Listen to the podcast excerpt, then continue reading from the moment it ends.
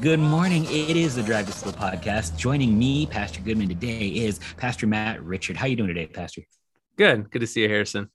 It's good to see you. I got to, um, I didn't get to do the yard work that you got to do, but uh, I'm glad that you got to go outside and get a little bit done while it was nice. Um, we're gonna we're gonna drive to school today, and uh, you're you've been tackling what does Jesus say about because of all the stuff that everybody fights about, we, we do want to fall back on what our Lord actually says if we want to kind of come up with an answer.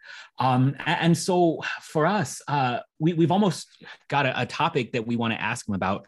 Uh, what does Jesus say about how government works with family, works with church? How, how do all of these these bodies interact? Um, was there is there a fancy word for this? Yeah, the the the what you're describing is called we call the three estates, right? So the three estates. Think of uh, three spheres, three silos, right? Uh, three different uh, sectors, if you will. And uh, we, we, we hear Christ talk a lot about these kind of things. Uh, one of the most uh, familiar ones would be where he'd say, "Give unto Caesar what is Caesar, and what is unto God, God." And so he just divides the two, and he clearly divides the two. That there's the estate of the uh, government, um, and there's the estate of the church. And we would add a third one in there that we see clearly defined in scripture, and that's the estate of the family. In fact, uh, the book of Titus, where Paul writing to Titus, uh, chapter one, I believe, is on the church. Chapter two is on the family. And chapter three of Titus is on the uh, government itself. So we see huh. the three estates right there. And so, so I guess, I guess maybe the question is, okay, well, so what, right? So what, what is the purpose of this? Well, I think we think about this. Each of these spheres, these silos, these uh, estates, they serve to um, provide for God's creation. And so we can think of, um, properly speaking, we can think of the uh, government, the the estate of the government. They use the sword, right? Mm-hmm. And the sword is used for keeping good order and control and disciplining um, unruliness and, and theft and crime and so forth. And so we think of the sword when we think of the state um, and the government, right?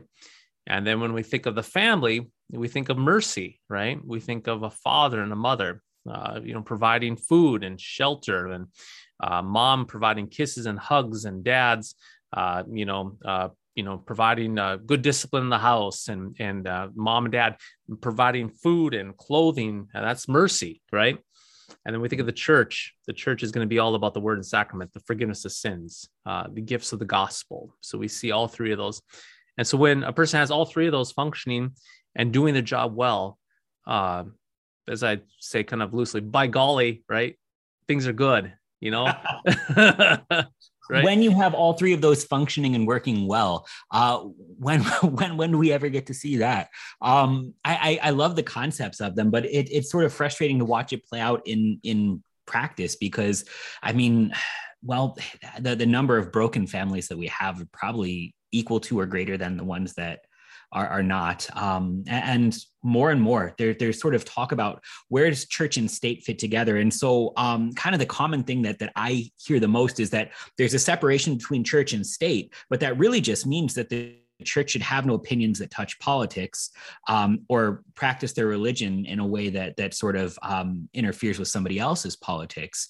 Um, but also, where do where do your beliefs play themselves out? And and what's the role of christians in society? And should you take a political stance on things? And what do you do when you see families that are broken and you want to help because it's not being helped? Like in theory these are great that you have a father who, who and a mother who work together to raise up their children. You have a government that always does the right thing to protect its people. And you have a church that is uh, utterly without error and sin and definitely only gives the, the, the gospel to sinners. But we got this world so help. Yeah. So okay. So so we we can we can look at the ideal and what what they're they're intended to you know and mm-hmm. god has good gifts for us and he intends it for to be a certain way but then sin wreaks havoc on all this obviously. And so uh, tragically what we see is that when the family breaks down right? So when the family breaks down mercy breaks down then the average person is okay where do i go? And then obviously the, one of the first places they go is they go to the state they go to the government and they seek from the government that which the family has failed to give them. And um, unfortunately, what happens when the government has limited resources, then individuals will come to often kind of the progression is then to the church. Um, when I have people come into uh, St. Paul's here, they want money or they want food. uh, my, my first question is is not did you go talk to the state my first question is where's your family you know and i try to do it very very gently where's your family and oftentimes what happens uh, the family has actually pushed them out whether it's been drug abuse or whatever they burn bridges. And i said well okay before i give you any food or, or things like that we should try to repair the family because um, the family's that support of, of mercy for you. Well i don't want to deal with my family. Well okay if, if you're not dealing with your family if that's broken down then obviously then you do have to look to the state or the church. And that's that's one of the unfortunate things. Now there's other times where you know so uh, when the one when, when one of the estates fails then it seems like the other states have to pick up the slack right mm-hmm. you know um and that that's what ends up happening when when the government fails to actually wield the sword and and and and and do a good job of that then the family sometimes has to pick up that uh, for protection protection and so forth um so you have that on the one one hand but then the other hand that you have is that sometimes in these estates we like to cross the lines and we like to play on the other person's turf. And so, one of the most common things, um, one of our former presidents, one of my biggest struggle with him is he just couldn't help it. He had to make his podium into a pulpit. He just couldn't help it. I'd be watching watching the news and hearing a uh, political speech, and all of a sudden I would be yelling at the TV, and, and my wife would go, "What's going on?" I said, "Well, he needs to stop being a pastor. He's trying to be. He's just changed the podium into a pulpit, and now mm. he's he's preaching and he's he's he's delving into the realms of redemption and forgiveness and all these things. That's the realm of the church. It's not the realm of the government. And so we have this tendency and then and then pastors right? We know this as pastors. Is tempting. We want to jump into the realm of the state yeah. you know? Uh, oh um let me push on this just a little bit uh because first of all, everybody always does it with the best of intentions. Like it, it's, I don't believe that there's like a great, you know, uh, dark conspiracy uh, for every pastor to become a politician um, and just use the church for leverage. And I don't think there's necessarily either um, a, a giant conspiracy that every government wants to eradicate Christianity entirely, um, and just is everything in its power doing to underhand it. And I, I also don't think that um, every family wants to, you know, form a little militia all to itself. They just want to be kept safe. Everybody has good intentions, um, and, and you look at it and you're like, well, president's preaching about Jesus. Why could? Why would you get upset about that uh, or, or um, you're, you're talking about an important issue like a, a pro-life agenda why wouldn't a, a, pastor take a political stance on this we're trying to help um, how, how does we're trying to help actually meet with again reality. Well okay so the, the, the problem with this is and, and this is a conviction that that uh, developed over the years and it ultimately comes down especially for the pastor let's just you know focus on the pastor and the church itself you know the pastor and the church. When the pastor in the church if a pastor in church is giving um, all sorts of energy towards let's just say a family okay so we think mercy and uh, obviously, there's a lot of homes out there and individuals who, you know, homeless and so forth.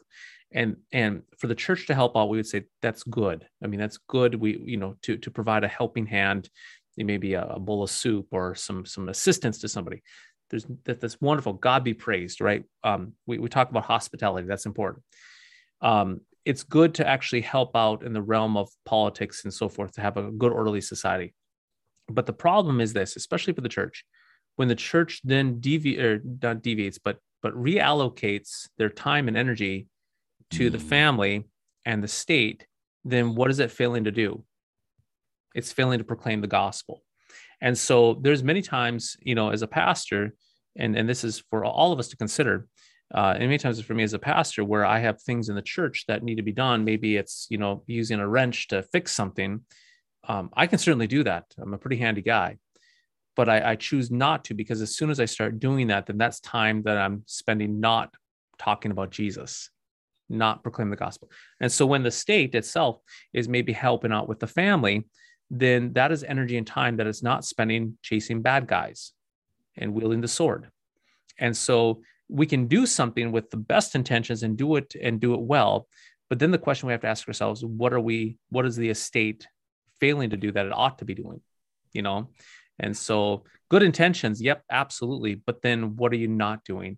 And especially for the church, that is the key thing for the church. And this is, you know, what it all comes down to. The church is to be uh, the place where the word and sacrament go out, the forgiveness of sins, the the, the message of Christ. Um, because frankly, the the the government is not going to be doing it, and many many families, unfortunately, are you know are failing in that. Unfortunately, so there has to be one place where the Jesus is proclaimed, crucified, and resurrected, and and it's got to be the church And if it's not the church, then who else is doing it?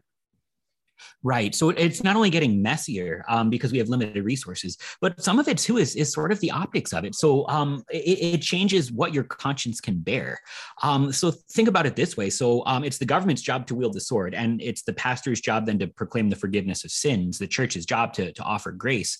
Um, if all you do is uh, talk to me about rights and wrongs of society. Uh, don't get me wrong, that it's true. It's right from the Ten Commandments. But if I expect you to wield the sword against my sins, I sure don't want to come to you for confession. And quite frankly, it goes the other way too. If the government's supposed to wield the sword to, to protect people, to, to keep people safe, and all they want to talk about is redemption, um, well, as sooner or later, somebody's kind of got to keep things in line. And if, if there's no actual well, punishing of evil and rewarding of good from Romans 13. Um, how do you how do you look at the government with any kind of society that, that's supposed to be civilized? Right. Well, and then this ultimately comes down to, I mean, ultimately comes down to each of these estates are good, you know, and it's it's they're they're they're they're good for society, they're good for us, and they're they're they're intent and purpose, right? So forgiveness means of grace, which is the church. So we think of forgiveness, redemption, that theme, uh, the state, uh, sword, right? And the family mercy. And all three of them are good. But like like we've we've hit here when one of them fails one of the other states has to pick up the slack or the other thing is people can become discontent right?